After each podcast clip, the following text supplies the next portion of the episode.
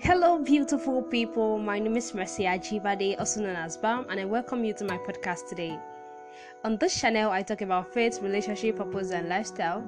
Just in case you're new here, welcome. Happy New Year means so much to me. If you haven't listened to the previous episodes, kindly check them out and kindly connect with me on LinkedIn at Mercy Ajibade, on Facebook at Mercy Ajibade, and on Instagram at I am underscore BAM1. I'll be looking forward to having you in my space. Thank you for being here once again. Today, I'll be talking about a very important thing, and that is emotional intelligence. I'll be talking about what you should do, when you should do it, and how you should do it. So, let's jump right into it.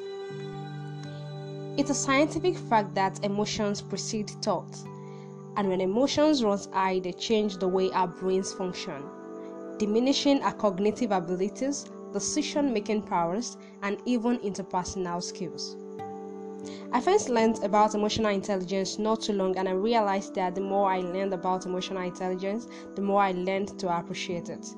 And I eventually saw how emotional intelligence is the difference that makes the difference. According to Jay Freedman, emotional intelligence is a way of recognizing, understanding, and choosing how we think, feel, and act. It shapes our interaction with others and our understanding of ourselves, and of course, it determines the majority of our daily actions.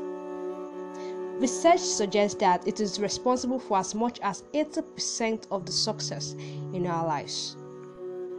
You know, a lot of people think emotional intelligence is about not expressing emotions, but that's not true.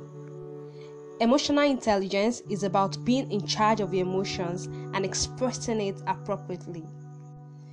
Emotional intelligence is not just about what you say, it's about how you say it. Emotional intelligence is not just about what you do, but how you do it. In fact, it's not just about what people tell you, it's about your reaction to what you heard. Now, I will give you a few applications of emotional intelligence in our day to day activities. You don't always have to shout and scream when people annoy you. Sometimes, a simple act of silence can be used to calm your storm. You don't always have to punch people in the face when they let you down. Sometimes, a simple act of walking away does all the work.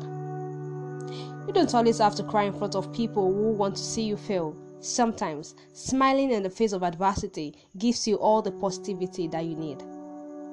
You don't always have to rant to everyone about what's happening in your life. Sometimes, your bended knees and the place of prayer shows you the way. Hey, you don't need to wallow in regret and dissatisfaction because of your past mistakes. The act of focusing on your achievements and victories makes you glow and thrive. You know, sometimes you need to change your approach to life so that you can become the best version of yourself and handle your emotions in a better way to get positive results. In all that you do, always learn to be in charge of your emotions so as to know what you should do, when you should do it, and how you should do it. Thank you so much for being here once again. I hope this helps. I hope this blesses you.